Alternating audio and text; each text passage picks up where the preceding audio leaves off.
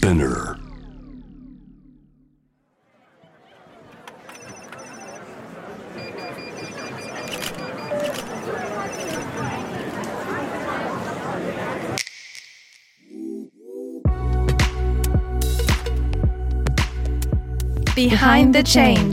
社会に変化をもたらしているリーダーたちの活動の裏にあるモチベーション葛藤取材記事や SNS の文字数内にはまとまらない思いとここだけのお話とは？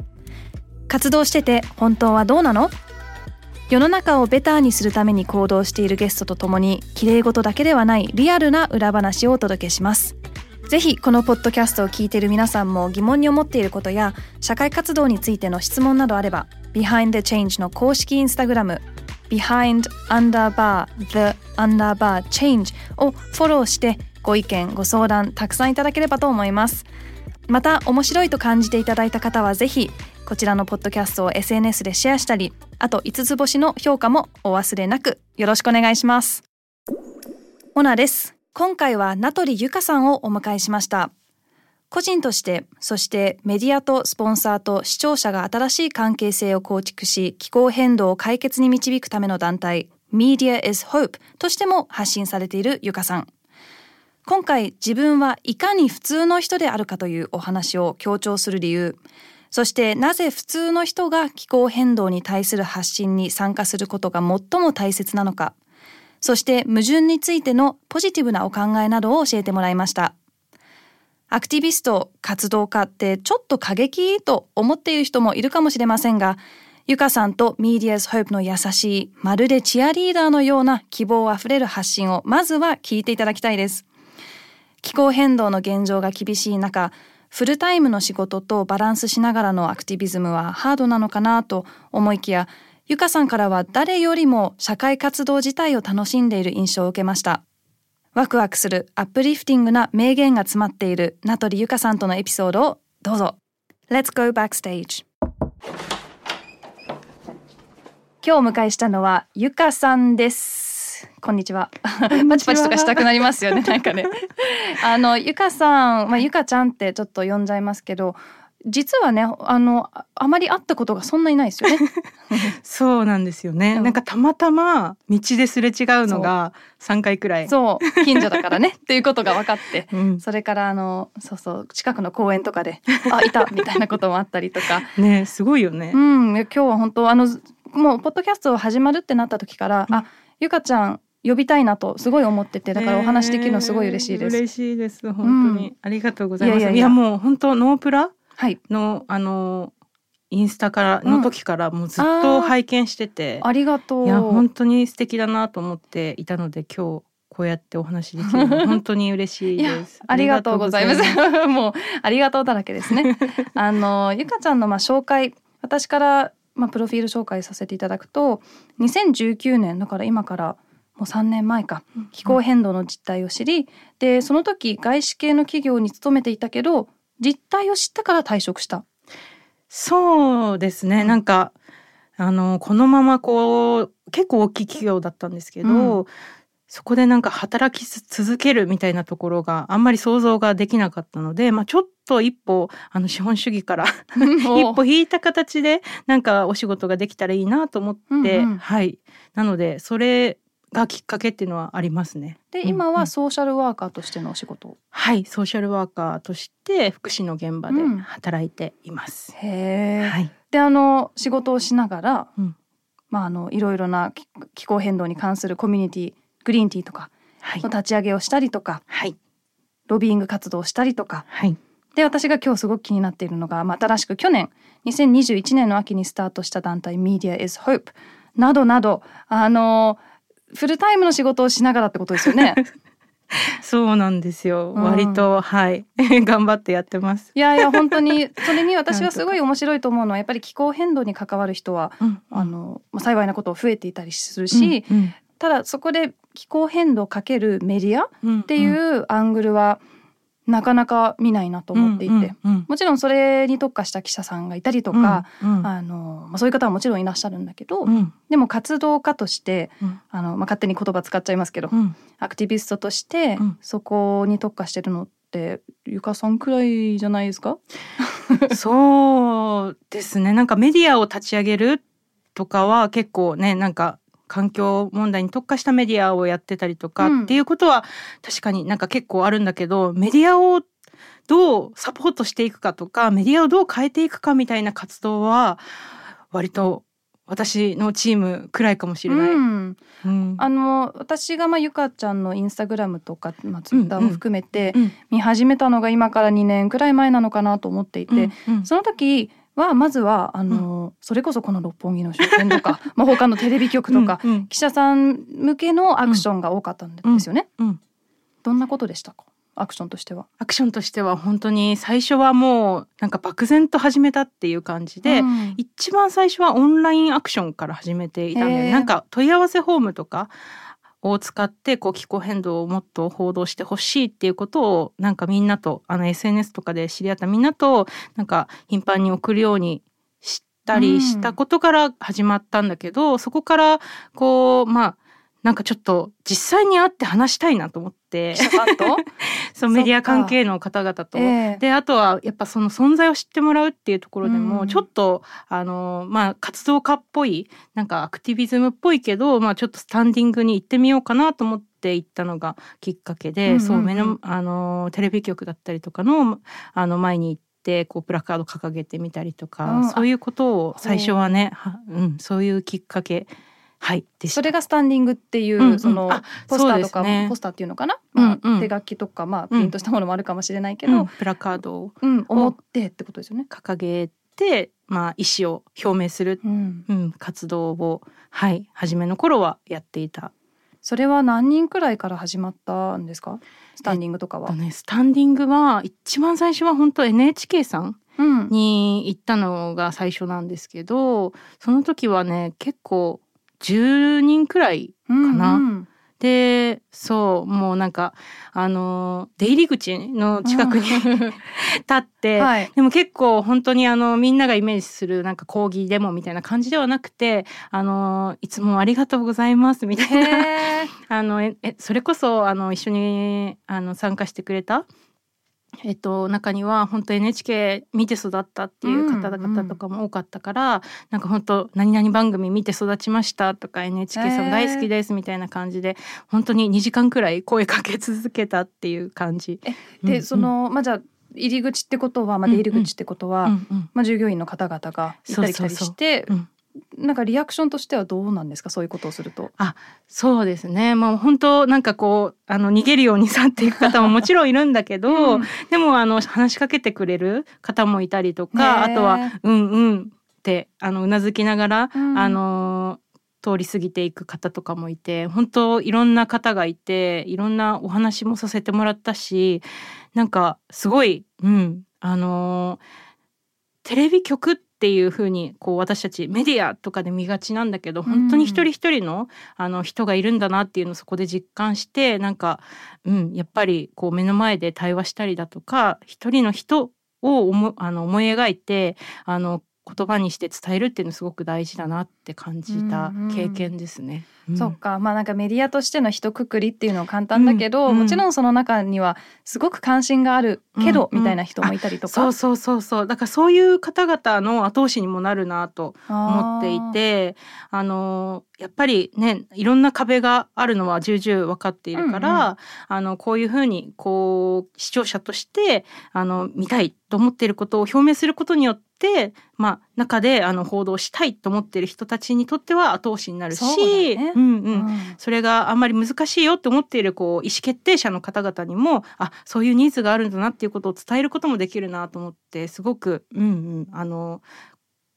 あの想像しているよりは なんか、うん、うん、あの意外と届きやすいなっていうのはあの実感としてはあったかな。うん、でそのプラカードに書いてる内容とかその、うんうん、まあ、訴えてる内容としては、うん、気候変動をもっと取り上げてほしいってこと、うんうん、あそうだねあのそう気候変動をもっと報道してほしいっていうことだったりとかあとは一緒に未来を守りましょうみたいな 割とポジティブなことを書いたりとか、うんうん、そういったことが多かったかな。でゆかちゃんはそもそもなんでメディアなの、うんうん、まあもちろんメディアっていう役割はすごいし、うんうん。そこになんかこう特化してそこをターゲットとしてアクションを起こしたいと思ったのは、うん、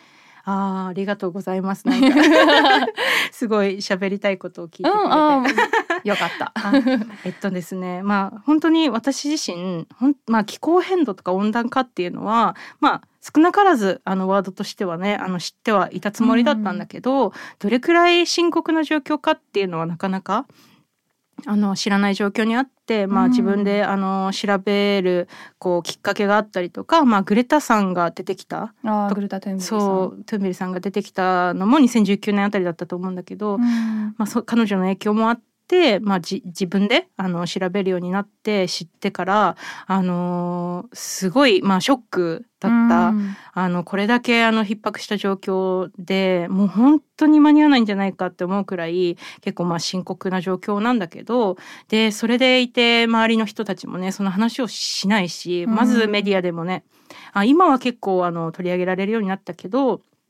2019年あたりとかは本当にまだまだ全然テレビで気候変動っていうワードすら出てこないっていう、うんが状況だったから代わりになんか違うワードが出てたりとかしたのかな？いやあんまり気候変動あのうん温暖化？うん。まどっちかといえば多分温暖化っていう方があの多かったとは思うんだけどでもそれでも本当にテレビとかでは特にあうん。の出てない状況だったのね。うんうん。でまあすその状況にすごくまあ絶望したんだけど、まあ、絶望したと同時に あこれもしかしてみんなが知らないだけで、うん。あの知ったらねなんかもしかしたらすごいあの大きな変化が生まれるのかもしれないと思って、もうん。なんかそう絶望と一緒にあそこがもしかして希望かもしれないって思った時に多くの人にあの知ってもらうためにはやっぱりメディアの力が大きいなと思って、うん。あメディアだと思って、はい、活動を始めたっていう感じですね。すごいなんか絶望からまたこう復活っていうか、うんうんうん。上に上がるのが早いですね。まあ2週間くらいあったかな。二週間いやいや早い早い。めちゃそうねくちゃ早い。割と早いタイプで、うん、まあでも2週間くらいはちょっと落ち込んでましたね。まあまあまあ、うんうんうんえじゃあ今は、うんうん。あのまあすごくいろいろな活動をする中、うん。メディアイズホープという団体が、まさにそのプラカードを持っていた時のアクション、スタンディングの時からの、うん。まあ言ってきたそのメディアと一緒にうん。気候変動についてとかうん。気候危機について話していこうっていうことを、うん。まあもっと推し進めるような団体。そうですね。あの最初は本当になんか私自身も全くの無知だったから、うん。まあメディアの人たちが報道してくれたら変われるみたいな報道してくれたらみんなに届くみたいなことを思ってまあ漠然と始めたんだけれども、まあ、気候変動を報道するってそもそもなんかすごくいろんな壁があって。あの難しい問題やっぱり資本主義の中でビジネスの中でやっているっていうのも大きく大きいうんうん。メディアの中では、あのそういう壁が大きい中でやっぱり気候変動みたいなねすごくネガティブだったりとか、うん恐怖を与えるような報道っていうのはなかなかこういろんな壁があるっていうのも知ったりとか。うん、え資本主義っていう中では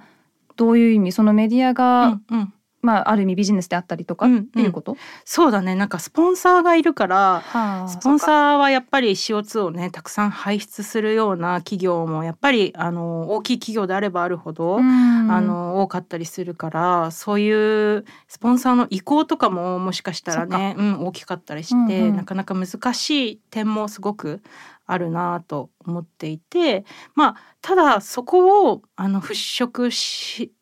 できるあのあのなんて言うんだろうな。払拭できるこ払拭できるあのようなアイディアとかも本当本当あのチームメンバーいろんなこと考えていろんなあのアイディアを絞り出して、うん。まあいるのであこれはいけるなって思っへてー。今は、うん、全然あのそうだねあの希望を持ってやっているんだけど最初の頃はあすごい難しいんだなっていうのはすごく、うん、感じた。うんうん、でもそれもやっぱり記者さんとか、まあめ、あの関係者の方々と話したからうんうん分かったようなあ難しさなのかな？そうだね最初は本当にあの漠然としてたんだけどスタンディングでつながった方だったりとかあとは知人を介して紹介してもらったメディア関係の方々に本当にたくさんヒアリングうんをさせていただいて、あのうんあのいろんな壁が分かったんだけどそこに対して私たち視聴者一人としてもそうだしメディアイズホープっていう、まあ、ちょっと視聴者から一歩出た人たちだからこそできるアプローチみたいのが本当にあるなっていうのをすごく、うん、明確になって今は、うん、楽しくやれてるって感じですね。まあ、そっかその中にいるいればいるほど、声上げにくかったりもやっぱりしますよね。そうなんですよ。だからそう外からのアプローチっていうのもすごく大事だし視聴者の視点も大事であればなんかやっぱりメディアの視点を持ってる、うんうん、メディアがどうして報道できないのかっていう視点を持っている人たちのサポートもすごごく必要だなと思って。まあそうねなんかただ変わって変わってっていうのももちろんあの必要な面だけど、うん、どうやってっていう、うん、そこのサポートもあると、うん、まあもちろん変化は早いというか。あとはメディアの中の人たちとか、えーと、あとはさっきもあの出てきたスポンサーの中、あの企業の中でもやっぱりねものすごいあのサステナブルだったりとか気候変動のことをあのなんて言うんだろうビジネスで解決しようみたいな人が結構いるから、もう一回あ、ごめんなさいえっとメディアの中でもあの気候変動を報道したいっていう関係者の方もいっぱいいるしあの今は企業の中でもあのサステナブルだったりとか気候変動を解決したいって思っている人たちっていうのはすごく大きくな、うん、多くなっているから、はい、そういう人たちとあの私たちのような活動家だったりとか視聴者をつなげる。まずはそうやってあの架け橋になっていくことで突破口をあの探してあのみんなで協力する体制ができれば報道を増やしていけるんじゃないかなと思っています。えでもなんかすごい希望にあふれた、うんうん、あのオーラがもうすでに伝わってるんですけど あのじゃあ確実になんか変わった変化ポジティブな変化って始めてからすごい感じてるんですか、めちゃくちゃ感じてますね。すごい。なんかねあのやっぱりそのメディアって言ってもいろいろあるじゃないですか、うんまあね、テレビもあるあれば、えーと、新聞もあるしラジオもあるし、うん、えー、ウェブもあるし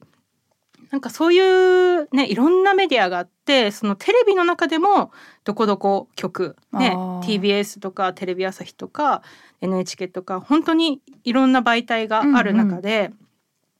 そのメディア間同士のコミュニケーションみたいのってなかなかこう取りづらいってそのメディアの人たちの中では言っていてやっぱりまあ競合？いわゆるやっぱり競合になってしまうので、うん、なかなかそうコミュニケーションだったりとか連携を取る機会っていうのがないからそうやって中立の立場であのつないでくれる人たちはすごくあのありがたいっていうことをメディア関係の方々も言ってくれていたりとか、うんうん、それこそやっぱりスポンサーとメディアの関係っていうのもやっぱりあのなかなか難しい関係性にあったりとか。うんスポンサーの意向をこう反映しなきゃいけないメディアだったりとか、うんうん、でもメディアは報道したいことがあるあったりとかしてこうなんかその利害関係みたいのがやっぱり出てくるとなかなかこうね同じ思いを持っていてもつながるきっかけみたいのがなかったりして。そうだね。そうだからやっぱりこういうメディアイズホープみたいな中立的なあの立場の人がこうつなぐこう場だったりとかコミュニティを作るっていうのはすごく、うん、あのありがたいっていうことは言ってもらっている。うんうん。まあ、記者さん同士があのなんか交流する場って記者会見とかくらいですもんね。まあ、勉強会とかもあるか、うんうん、でも大体こう企業が主催したものに、まあ、うんうん。まあ、一緒に一緒にっていうか同じ部屋にいたくらいで、うんうん、その中での交流とかってなかなかないね。なかなかねやっぱ難しいみたいですね。うんうんうん、そっか、まあ、あとスポンサーシップもね、うん、なんかメディアがのその立場があって、うんうん、そのメディアの自由であるその様にスポンサーしてほしいと思いますけど、うん、でもやっぱり企業としてお金を出してるからには、そうね。少なからずやっぱり、うんうん、出してほしいとかもあるよね。少なからずやっぱり影響はねし合ってしまうっていう部分は、うん、良くも悪くもあるっていう感じ。うん、いやでもそっか。めちゃホープルですね。そっか。いやなんかもう中の人がね、必要としてるものを作ったっていうことは、もうここからどんどんどんどんなんかねその要望に応える意味もあって、うんうん、進みそうですね。そうですね。本当にこれを、うん、続けていけたら大きく大きく変化していけるんじゃないかなと思っていて、うんうん、もう本当メディアの中でもやっぱり報道したいと思ってねくれているあの報道関係者の方も多いし、ううん、すごくあとはもうつないでってあの本当にメディア間メディアそのね一曲だけではなくていろんな曲があの連携したりとか、うん協力体制を作ることによって本当に大きくあの前進できるんじゃないかなと。はい、まあだって気候変動もそんなね一社がいやが解決するとか本当に一曲がやるわけじゃないからね。うん、本当にそうでなんかどねこれそれこそ本当気候変動を報道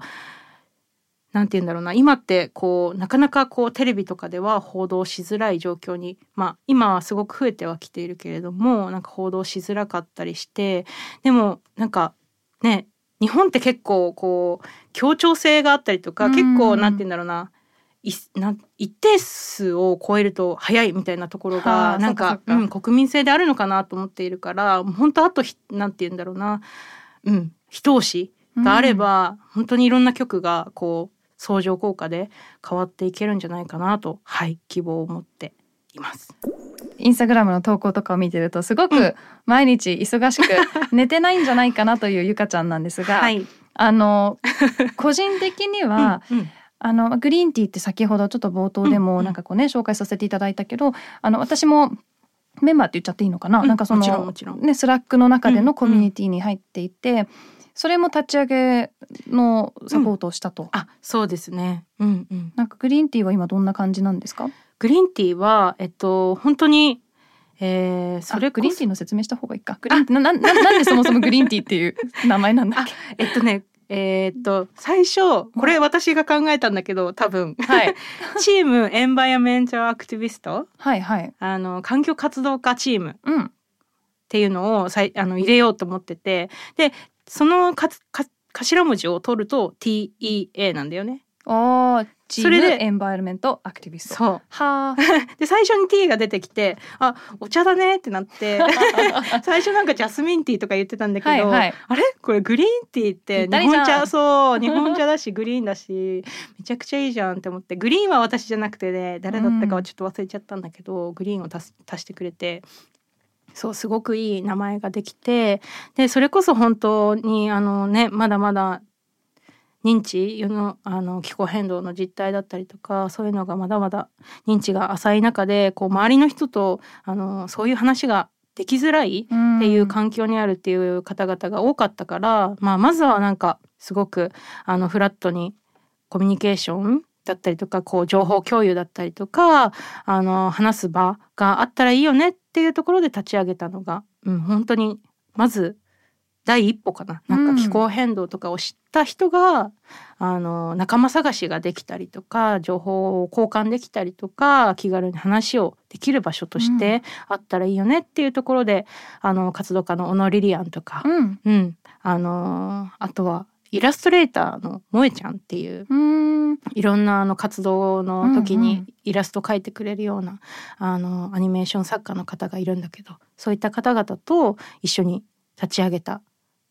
のが Green Tea です。 Slack？Slack ね、うんうん。 Slack の機能を使ってまあプラットフォームとして、うんあの私の使い方としては、うんうん。というのもあのチャンネルがもうめちゃくちゃ多くて そうなの。なな2030くらいあるのかな。うんうんありますね。でまあすごく細かくね例えばプラスチック問題のニュース、えー気候変動のニュース人権問題のニュースとか、うん。いろいろ分かれててすごくんまあ見やすい。うん。けどまあ初めあすごい情報を追いたいなと思ってあの、まあ、ログインするためにこうちょっと見てたんだけどなんかすごいやっぱ多くて 圧倒されちゃっうんた自分もいて、うんうん今ではなんかあこのトピックについて今どうなってるか知りたいなみたいな時に私は使ってるんだけど、そんなんでいいのかな、うん、いやすごいいい使い方だと思う。よかった。いやいや なんか情報があるのすごいありがたいけどそあの、うんうん。自分で処理できなかった。う、。うん、いや私もねあのすぐ溜まっちゃう。うん。追いつけないよね。そのくらいでも本当にあの情報をたくさんの方がシェアしてくれていて、うん。なんかそれをね見てるだけで励まされるというか、うん、いっぱいいっぱい活動して頑張ってくれてる人がいるんだなって知る機会にもなってすごく、うん。そうだよね。いいなと思って。で誰でも参加できるね、そう誰でも参加できる。もう本当 Slack に登録するだけなので、うん。あのインスタグラム Green Tea のインスタグラムに飛んでもらえたらえっ、と Slack に飛べる多分リンクがあるかもしなかったらあのダイレクトメッセージしてもらえたらあの運営チームがいるので。あこれだね。えっとグリーンティーのインスタグラムがグリーン .t.official ね。でそこからリンクで join Slack っていうのがあるんで。あよかった。見るだけで大丈夫ですもんね。もちろんです、うん。でなんか定期的にミーティングとかも開いていて、うん。あのその日のトピックはいろいろ様々なんだけどなんか自分が関心のありそうなあの日だったらぜひぜひちょっと耳参加とかでも全然 OK だから。あなんか今思い出した。私それでゆかちゃん初めて見たわ。そうだね。うん、思い出した。そこではいはい、うんうん。私もちょっとこんう聞くくらいの参加だったと思うけど、ああゆかちゃんだ。あの インスタグラムの人だみたいな感じだった。私も思ってた。ねなんかそんな出会いもあるってことですよね。うんなんか自分の周り、うんうん。まあ全国だからそう。周りに。全世界だね。あ全世界。あそんな結に構割と外海外の方海外在住の方かな、はいはい。もいるかな。あそうなんだ。いやまあこういうグループもやっぱり可視化する素晴らしい一歩かなと。なんかその、活動家っていう人が確実にいるとか、うん。あと若い人でも関心持ってるとか、うんうん。なんかもう別に数字が全てじゃないけど、うん。参加人数とか見てるだけでいもや本当に、ねそういう証明にもなるからね大事ですよね。本当に一歩踏み出したいけどどうしたらいいかわからないっていう人は本当におすすめですね。うんうん。うん。あのまあ、グリーンティーをはじめそうやってうん。環境活動家、まあ、アクティビストって名前にももうん。うタイトルにも入ってるし、うん。なんかい人間関係どうっていうのもおかしいけど、うんうん活動を始める前と今だとうん。なんか友達とかうん。どんな感じなのかなと思って、その昔からの友達に例えばうんうんうん。環境問題の話もすごいするのか、うんうん。なんかもう人間関係シフトしちゃって、うんうん。今ではもうなんかそういう一緒に活動する人とうんうん。大体日々を過ごすのか。あーなるほど。えっとね割と人間関係というかお友達は変わっていなくって、うん。あそれこそあの活動をしてる時はもちろんあの新しいあの環境活動をきっかけに出会った方々なんだけど私は割と昔からの友達ともまあ定期的に会ったりして、うんうん。まあ気候変動の話はねまあ正直そんなにしてはいないんだけど、うん。まあでも聞いてくれたりとかあの大事なことを発信してくれてありがとねってねえ声をかけてくれる友達もいいね。うんうんいるしやっぱインスタグラムとかはねあのそういった昔からの友達も見てくれているから、うん。そういった意味ではすごくあのありがたいなと思って恵まれているなと思ってはいうんうんうん。感謝はしているんだけど、うん。だから広がったっていう感じかな私の中では。うん。うんうん。そっかそっか。違和感とかはない？なんかその、うんうん。毎日うん。すごく気候変動に関わっていて、うんうんで一歩外に出るとじゃないけどなんか話が噛み合わないとかそういうのない。なんか、それはあるね。うん、私もなんかこれがっていうのはないんだけど、やっぱりうん。昔からとの友達だと、うん。まあ、ある意味息抜きにもなる、うん。そのね。ね全然関係ない話とかって。なん。かなかこういう活動してる人同士だとしないし、うん。それはなんかすごくポジティブだけど、うん。なんか自分が当たり前だと思い込んでたものがうん。やっぱり違ったっていうことに気づいたりとかもあるかな。そうだね。それは確かにあるね。やっぱり職場とかでもやっぱりなかなかね気ああそうだよ候変動のこんなに活動してる人っていうのは多分知らない。あ職場では多分。うん、知られていないからう、ん。そういう意味ではなんだろうな。なんか自分の中では割とこう線引きをしているのかも、そうなんだ。うん、知れない。なんでなんで？それはね多分なんなんでだろうな。なんかこううーん自分自身もやっぱりずっと気候変動のことをやってると疲れちゃうっていうのもあるから、うん。やっぱり仕事の時は仕事に集中する。それがやっぱりなんか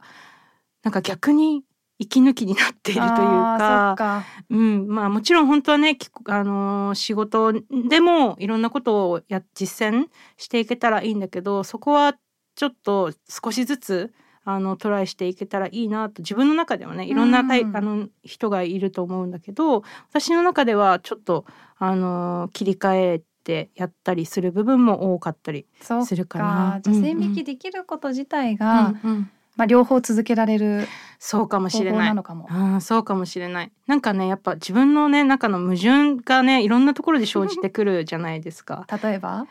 例えば気候変動あなんか私うーんなんか例えばなんだろうな矛盾例えば自分はねこうビーガンのライフスタイルをしたいと思っていてもやっぱり職場ではこう、あのお肉料理を使うとか、うん、なんかそういった部分は許容しなきゃいけないかったりするし、うんう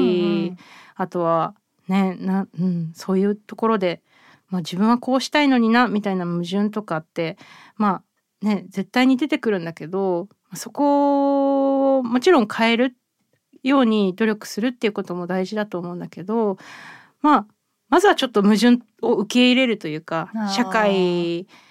の中でやっぱ生きていくにはある程度の矛盾の許容みたいなところを必要かなと自分自身は思っているんだよね。なんか初めてそれ聞いた。あの本当？なんていうのやっぱり気持ちとしては、うんうん、心理的にっていうとあれだけど、うんうん、やっぱ矛盾って解消したくなるよね。だね。うんうん、だからなんかそこに立ち向かっていないと、うん、なんかそこで妥協しちゃってるのかなとか、うんうん、私は思うことの方が多いかも。でも今、矛盾がそっかあってもいいのかなってなんかすごい思えた。うん、っていうのはなんか矛盾をこう許容できないとこの社会の中で生きていくたくさんの人たちがこうなんか苦しむきっかけになっちゃうというか、うん、なんかいやなんかちょっとそれは言い過ぎなんだけどいやいや。あのー、なんか矛盾を許容しながらこう最善を尽くしていくっていうのがやっぱりあのーポジティブというか心理的な部分で、うん、なんかなんて言うんだろうな。こう良い変化を生みやすいんじゃないかなっていう私の自身の中でまあちょっとなんかそういう意識もあって、うんうん、なんか本当ゼロか100になりがちなんだけど私もそういうあのと考えをね持つ時ももちろんあるしそういう時が大事な時もあるんだけどやっぱり社会ってもものすごいねいろんな複雑に絡み合っている中でこう矛盾は許容していいんだよっていうあのこともすごく大事なんじゃないかな。その上でベストを尽くしていくっていうのがポジティブな変化を生み出すきっかけにもなるんじゃないかなと思っていて、うんうん、なんか100でやんないとそれこそ活動家って言っちゃいけないとかビーガンって言っちゃいけないとかそうなってくるとそういうビーガンとか活動家っていう人が増えていかないんじゃないかなっていうのも懸念としてあるのかなって思っているからかな。うん、うん、あのいやその活動家を増やすとか、うん、やっぱりそのそう1か、まあ1でもない0か100かみたいなところって、まあ、名前がついちゃうからそこも難しいよね。その、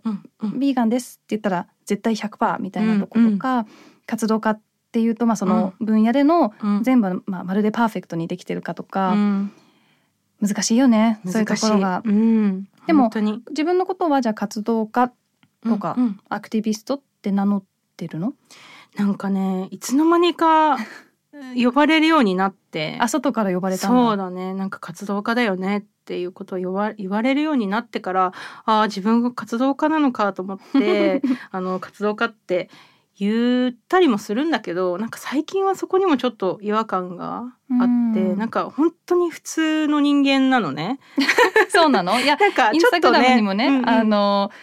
余暇のほとんどを使い気候危機に取り組む普通の人って書いてあるけど。普通の人なのね本当に。でもなんかこう気候変動のことやってるとちょっとねあの特殊な人と見られがちだったりとか思われがちな部分がすごくあるなっていうのは感じるんだけど本当に普通の人であって。でしかもこの活動をするのは本当に普通の人が大事っていうか、うん、なんか科学者だったりとかえっ、ー、と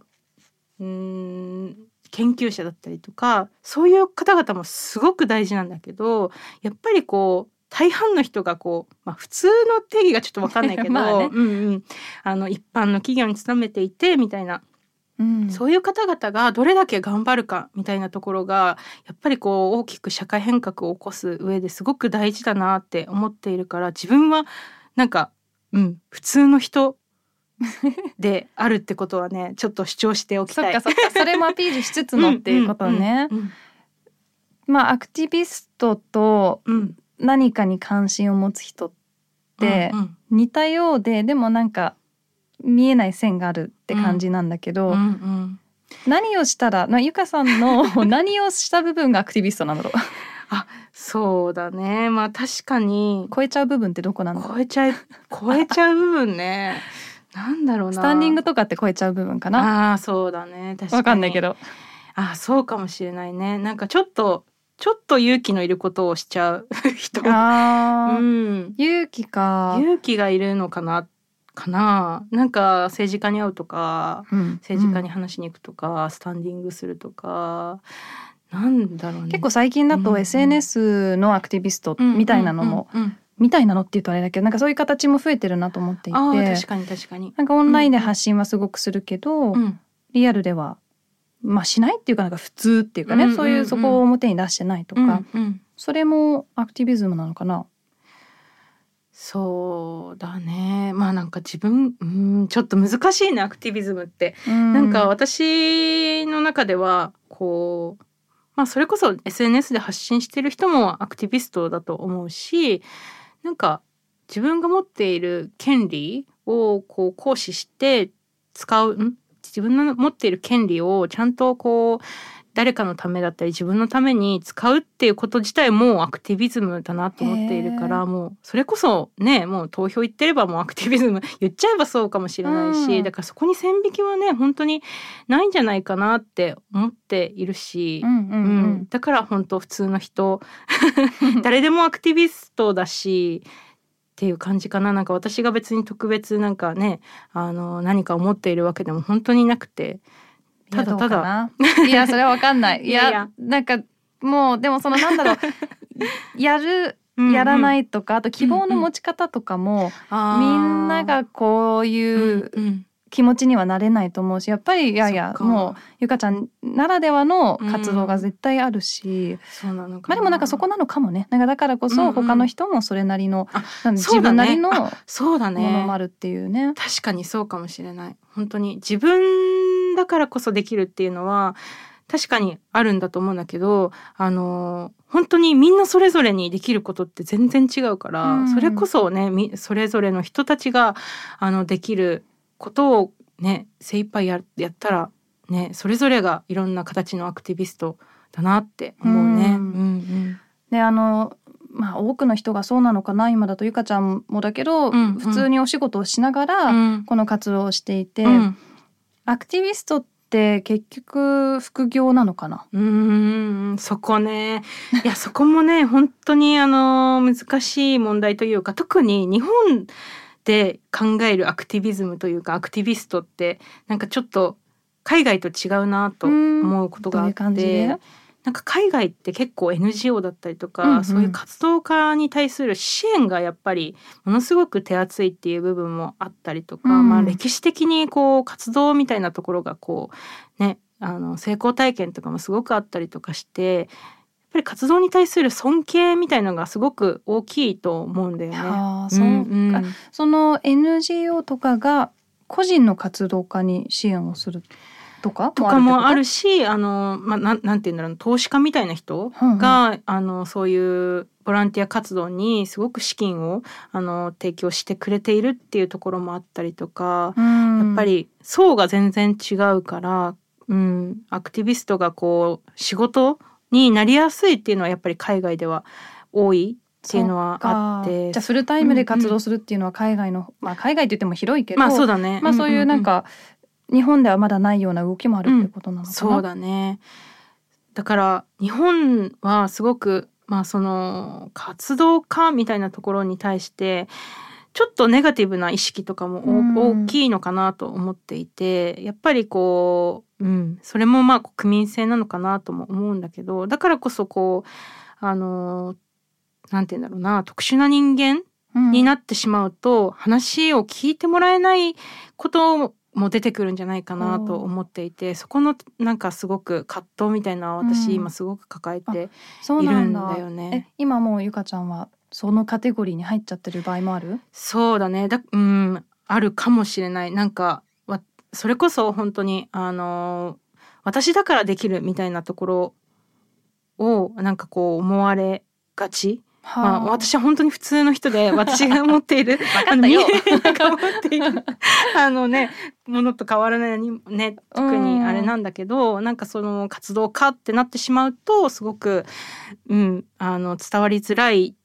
人もいるのかなっていうのはちょっと感じてはいるんだよね。海外だとそう、まあ、海外でねあのいろんな国あるけど、うんうん。海外だとそういうバリアが少ない場合もある。そうだね。少ないかなと思ったりすうん。るだからメディアの人たちにもちょっとこういう話をあの聞いたことがあるんだけどやっぱりその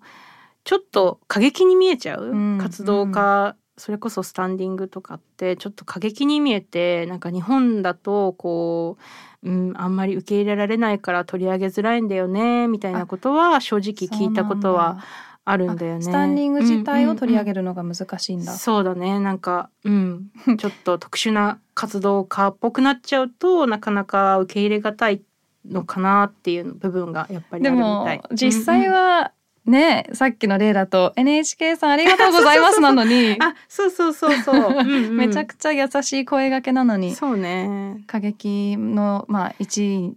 まあ例になっちゃうのかな？うん、に見えたりする面もあるからそこは本当日本で活動する上ではちょっと、うん、みんあの認識としてうん。持っておかないといけないかなとは思ってはいるんだけど、やっぱりね副業でそれこそまああの私がこう特殊な中に入る一員でもあるんだけどやっぱり本業をしながら副業副業っていうのかな、うんまあ本業がありながら 活動するっていうのがやっぱりこうキャパシティ的に難しいっていうのはやっぱり多い大きい。ね 40時間プラスいやそうなのその他だからね。いやそうなのそこだよねやっぱりネックなのは、うん、そうだよね。うんうんまあ仕事辞めて全部こっちの活動に費やしたいくらいかもしれないけど、そうするとやっぱり自分の生活も成り立たないし。そう。そうなんだよね。でもやっぱうんそれこそあのいろんな、まあ、やり方？今は助成金とかもあうん。の支援してくれるような基金気候変動に対して基金を出してくれているところとかもあるからそういうのを活用していければねうんうん。あの、うん、そういうの改善はしていけるんだけど、うん、今はまあなかなか難しい状況にはある。なんかうんうん。理想形としてうは、んうん。誰がうん。アクティビストうのん。給料というか、を払うべきなんだろう。あー。企業？あそうだね。企業とかもすごくあれいいかもしれない、うん、すごい考えたりはするんだけど。まあそうだね。でもやっぱ一般の人たちの支援みたいなのところもすごく大きいし、うんうん。そういうのが得られたらすごくいいなと思っていて。ゆかちゃん前やってなかった？それなんか。そうやあのなんて言うんだっけ？あの海外だと Patreon とか、うんうんん。そういうサイトでねそれこそまあなんだろうファンファンっていうとおかしいけど、うんうん。まあ月に100円でもいいからそうそうそうそう。この人の活動を応援したいっていうので払うみたいなものもあるよね。そうそうやっぱりなんて言うんだろうな。この活動ってすごく応援してもらわないと成り立たないというか、うん。うん。やっぱり応援者賛同者っていうのをあの増やしていかなきゃいけないっていう部分でもあの個人の支援だっていうのはやっぱり金額とかじゃなくて、うんうん。やっぱり、うん、あの活動を活性化するという意味でもあのすごく大事だなって思ってるからそういう部分はねね。広げていけたらいいなと思っていてメディアイズホープももうすぐ法人化あする予定なんだけど、うん。そしたらあの、うん、マンスリーサポートとか、はいはい、うん、もう検討していこうかなと思っている。いいね、うんうん。まあそうだよね。お金ももちろんだけど例えばうん。ドカーンとどっかから、まあ、生活できるようなお金が入ってきたとしても、うん。なんか普通の人が誰もサポートしないっていうのも悲しいしそうやそうなの。それなら100円で、あの成り立ったような自分の生活の、あうん。100円っていうのはなんだろう一人が100円うんうん。出すみたいな人が多くいる方がなんかモチベーション的にはそう。いいのねそう。なんか。モ。チベーションもいいしきっとお金を支払う人もさなんか自分がこうサポートしてる、うん、あの意識が芽生えるっていうかその活動をねやっぱり応援してるっていうね一緒の仲間の一員であるっていうことにもねつながるかなと思って、すごく、うん、いいなと思っています。いやもう本当たまに自分でなんか活動するとか何かの問題が、まあ、社会問題とかについて知った時に、うん。なんかやらなきゃいけないけどあちょっと今日無理みたいな時もやっぱりあると思うんだけど、うん。あそういう時にね。うん。でも今日ちょっと何百円なら払えるみたいなノリで支援できたらうんいいよね、なんか。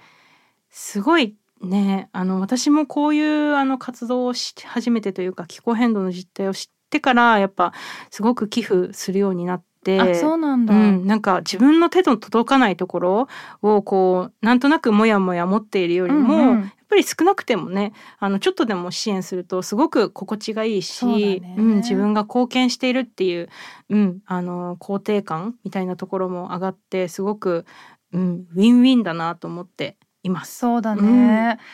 なん。かやっぱりアクティビストっていう肩書きのもとだと今はやっぱり形としてはフリーランスでなん。かこう自分がどうにかこう、まあお金をもらうのか、まあ本業があるのかとかいろん。な手段があるけど、うん。なかなかうん。自分から行かないとうん、降ってこないよねサポートは。そうだね。まあメディアとかもうん。例えば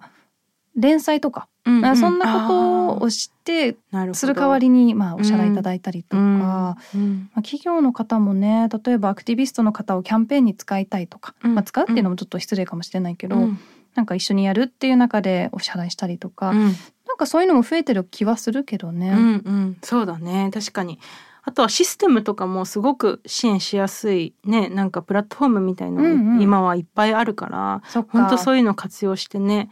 いけたらいいよね。うんうん、そうだよね、うん。なんかアクティビストとまあ言われ外から言われてるゆかちゃんは、うん自分の今の活動は、まあ、例えば0があって100があるとしたら、どのあたりなの今？完成度としては。あ完成度？あ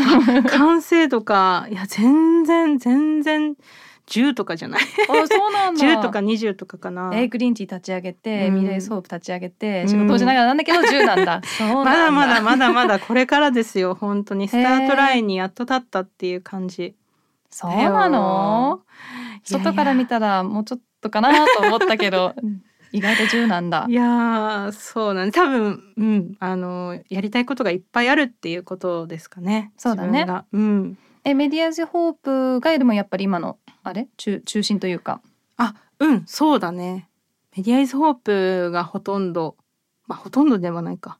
6割7割はメディアイズホープの活動、あとの3割くらいはやっぱりこういうあのメディアに出るとか、うん取材だったりとかあとは他のチームのサポートというかあの他のチームにも一応所属はしているからそういったチームでの活動もちょこちょこあるって感じかな。あーチームっていうと、もう全然違う団体とかプロジェクト？うん、そうそうそう。例えば気候若者会議っていう。何それ？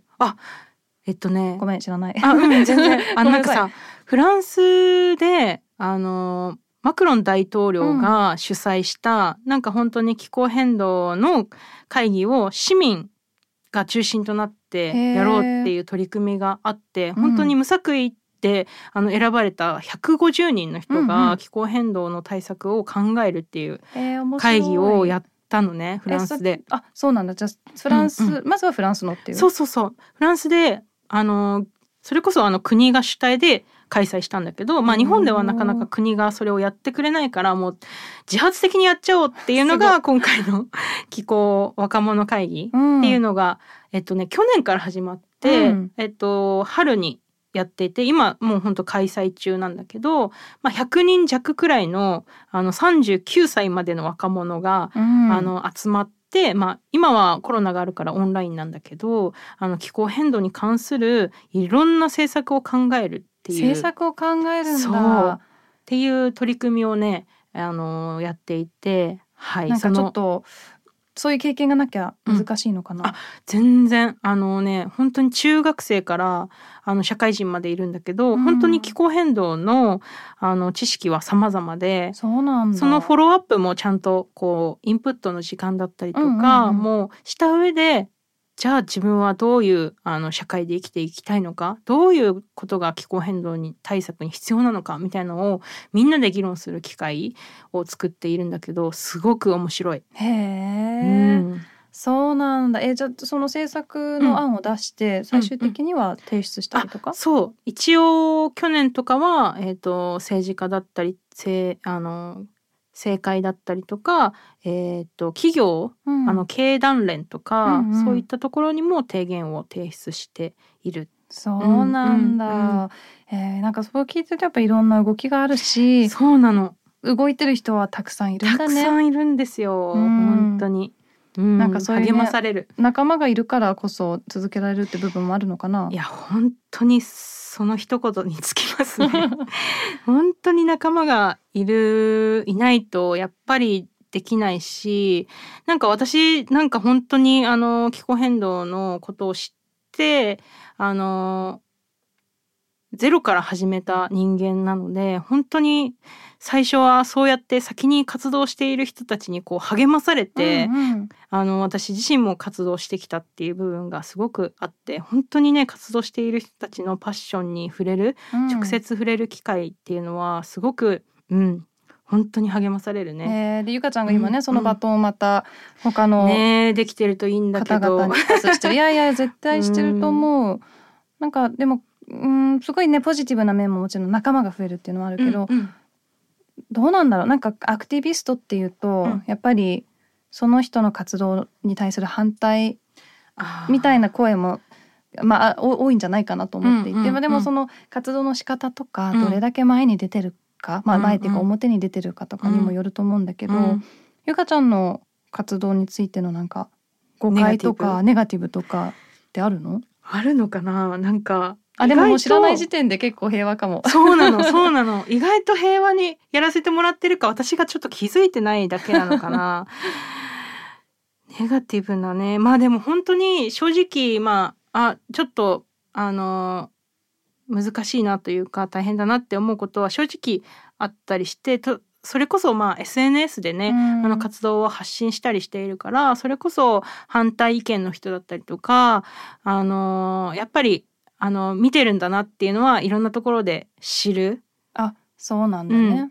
うん、だからまあ注視されているというかまああのね日本は本当にまあ、殺されるってことはないけど海外とかだとね、うん、あの本当活動家のねあの、ね、いろんな命の危機みたいなところはあったりするから、うん、なんかそういう意味でも日本はあの本当に平和というか恵まれているからもっともっと声を上げ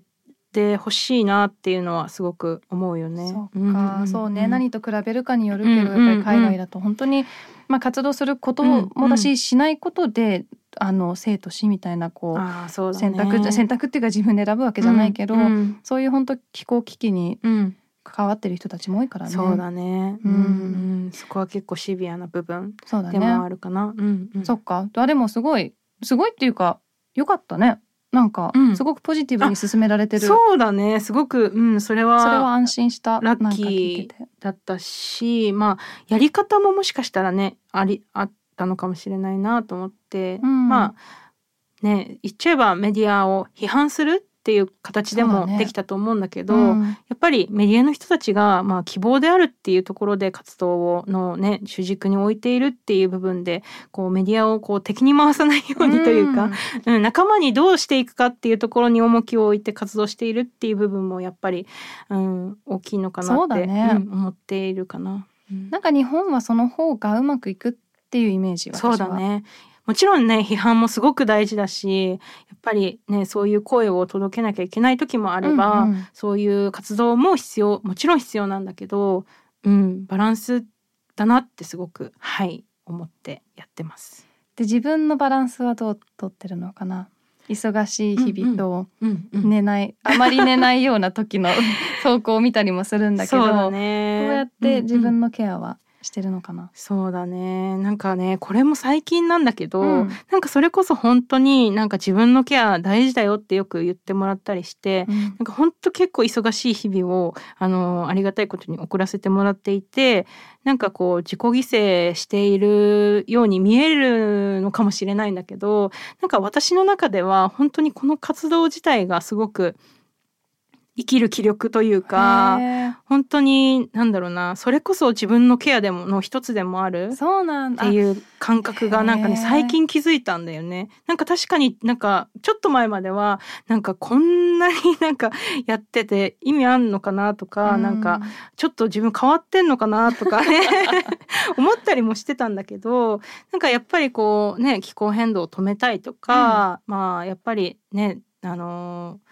うん、悲しむ人がね一人でも減ったらいいなと思ってこの活動をしている中でなんか、うん、自分のケア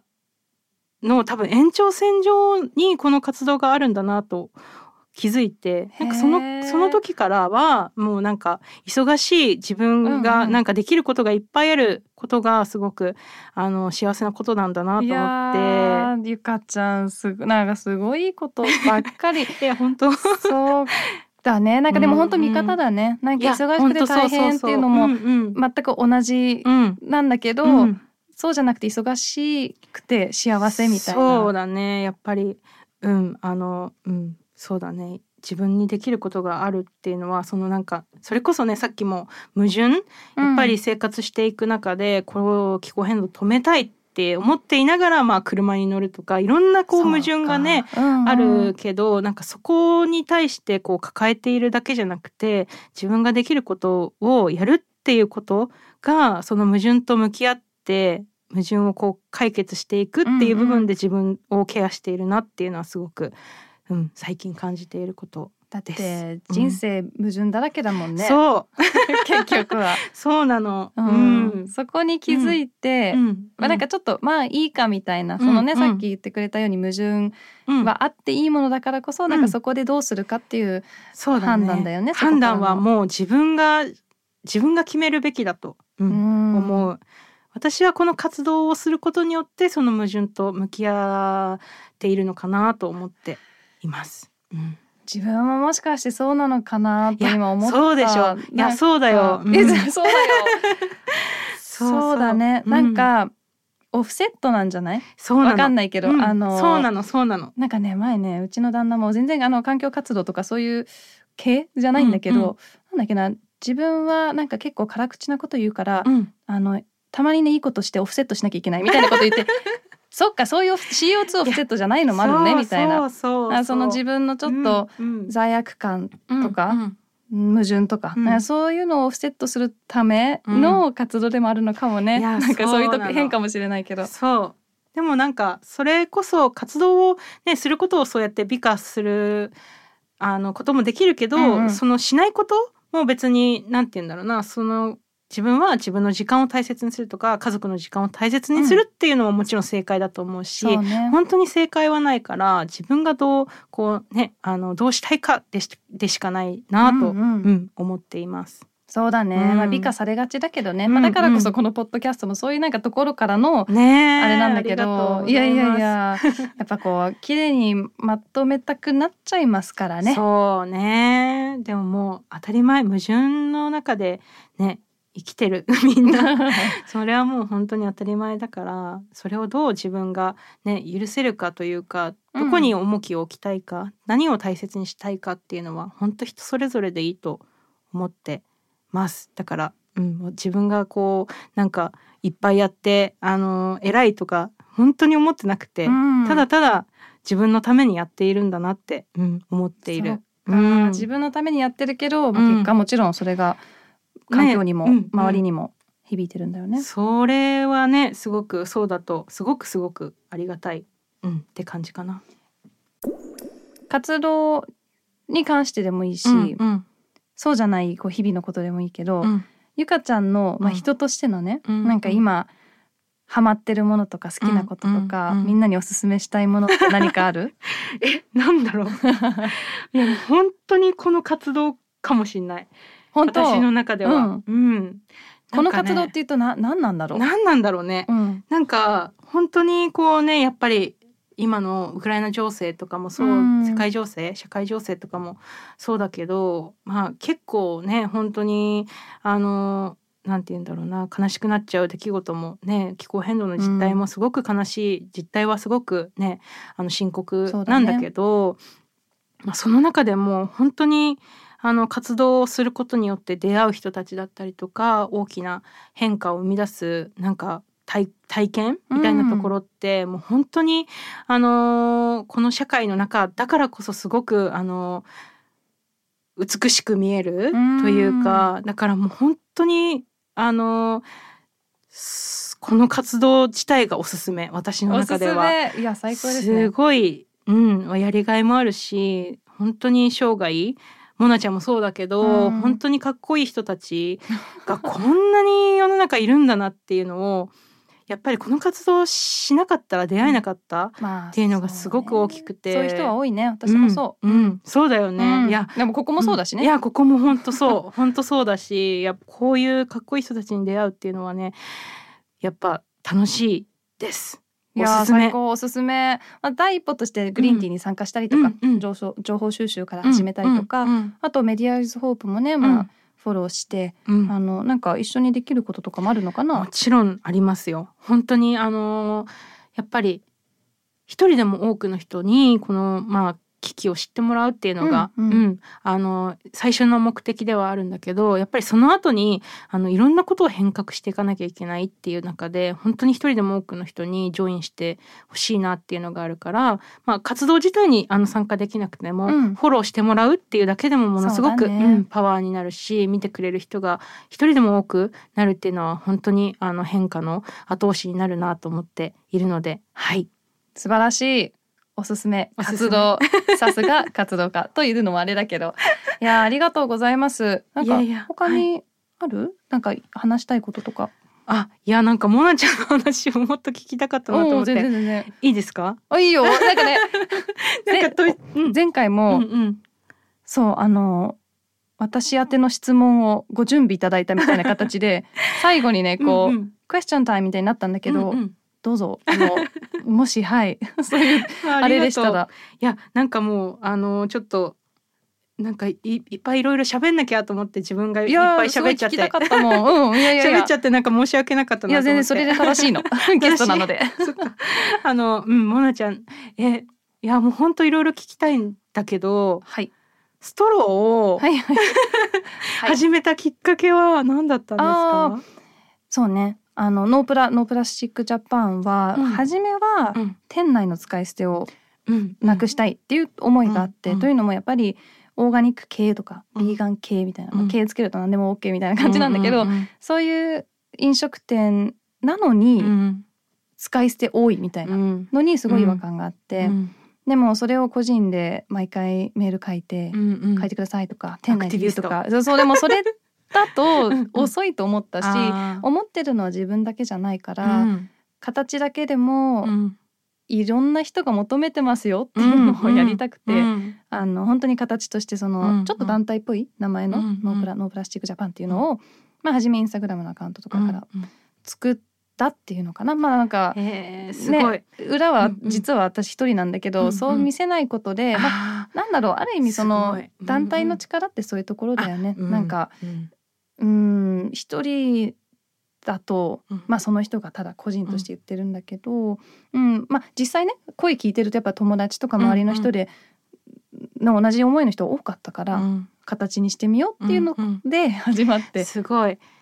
なんか、うん。今お話聞いててさあの持ってるのは私だけじゃないと思ったっていうのが、すごい本当にその通りだなって思ってて、うん。なんか自分が抱えてる違和感だったりとかこうしたいなって思うことって本当に自分だけじゃない？そうだね。本当に多くの人が思ってるからだからこそこうなんて言うんだろうな蓋をしないでちょっと一歩踏み出してほしいなってうんうんうん。ね、思うよね。そうだね。なんかそうひ踏み出してみると賛同してくれる人がたくさんいて、うんうん。なんかそれで本当に大きくね進むことってすごくあるからなんか今聞いててうん。あモナちゃんも一歩踏み出した人で なんかもう励まされる。ありがとう。でもね、でもやっぱそこもね、なんかその、うんうん海外だと本当生きるか死ぬかみたいな気候変動とか環境問題の中で、うん。私ストローみたたいなところのモヤモヤもあったし、いでもやっぱりつながれたっていうのは大きいと思う。周りにいろんな他の形でもうん環境問題に対するアクションを起こしてる人がいたりとか。うんまあ、他のことに関してもね、うんうん。今自分で普通にあの個人のアカウントの方でちょっともやっとしたことをシェアして、うんうん意外とみんな感じてたんだみたいなこともあるしね。そうなの。シェアしてみるといや本当そう。広がるね。いや広がる。本当広がるよ。あこんなに同じこと思ってた人いるんだなって、ねそれこそメディアイズホープの活動もね全国からやっぱりメディアを重要だと思って集まってくれてる人たちだからやっぱね一歩踏み出してよかったなって本当思うよね。今何人くらいなのメンバあそんな35に？人とか本当はそう結構いて。ーわでみんながそれぞれそのまあなんだろうメディアに向けたアクション、うんまあ、あキャンペーンプランしたりとか。そうそうそう。チームの中でチームがいろいろあって。そうそうそうな。んだ35人いて全然公募とかもしてないんだけど、うん。なんかあの友達伝いで入ってきた知り合い伝いであの参加してくれたみたいな人が多くて。うんすすごい。ごい。いやいやいやいや。財産だね。いやいやいやそれだけでも。あまあでもうん本当に出会えてよかったなって思いますでモナちゃんの話だけど まだ大丈夫なのかなあ時間的にはねまだねあ、まだ大丈夫。うんあ、ありがとうございます。え、えっと、でもさ、は、初めがストロうんなんだよねそうだねー。で、そこからトトヤやったりとかあ、うんこういうラジオやったりとか。そうだ。ねすごいよね、そう考転々としてえると。ねでもそうだね、んストローきっかけでトトヤの、えー、とゼロウェイストショップ、まあ、オープンする前の段階で代表のうんうん。梅さんに会ったり出会ったりとか、でそこか、ら、まあ、日曜日の海のお店オープンして、うん。今では2店舗あってっていうなんか初めうん幸いなことに一緒に入れたこととか、うんうん、でそう実はねラジオの、うん JWAVE のラジオも、うん。えー、とノープラの話をしてたなんか記事か何かをうん、見てもらって、っていう流れだからすごい。わかんないですよね。わかんないよね。うん。いや本当なんかもう長年ラジオねやられてるのかなっていうくらい貫禄がすごいなと思っそてんなことないっすよ。でもまあなんか 個人的になんかラジオっていうあのうんまあ本当メディアっていう側に立つのは初めてだし、うん。私まあむ昔というかあのこの前の仕事はうん。それこそ記者にプレスリリースを書く側みたいな、うんうん。まあ企業側だったかあら、ーそっか。今逆転したところでどっちの立場もわかるね。そうわかるしむず、うん。どっちも難しいなみたいなあのいなんかね取り上げてほしい側と取り上げたいけどみたいな側もあるし、うんうん。改めてまあメディアの力も感じるし、うんうん。メディアの中では難しいことも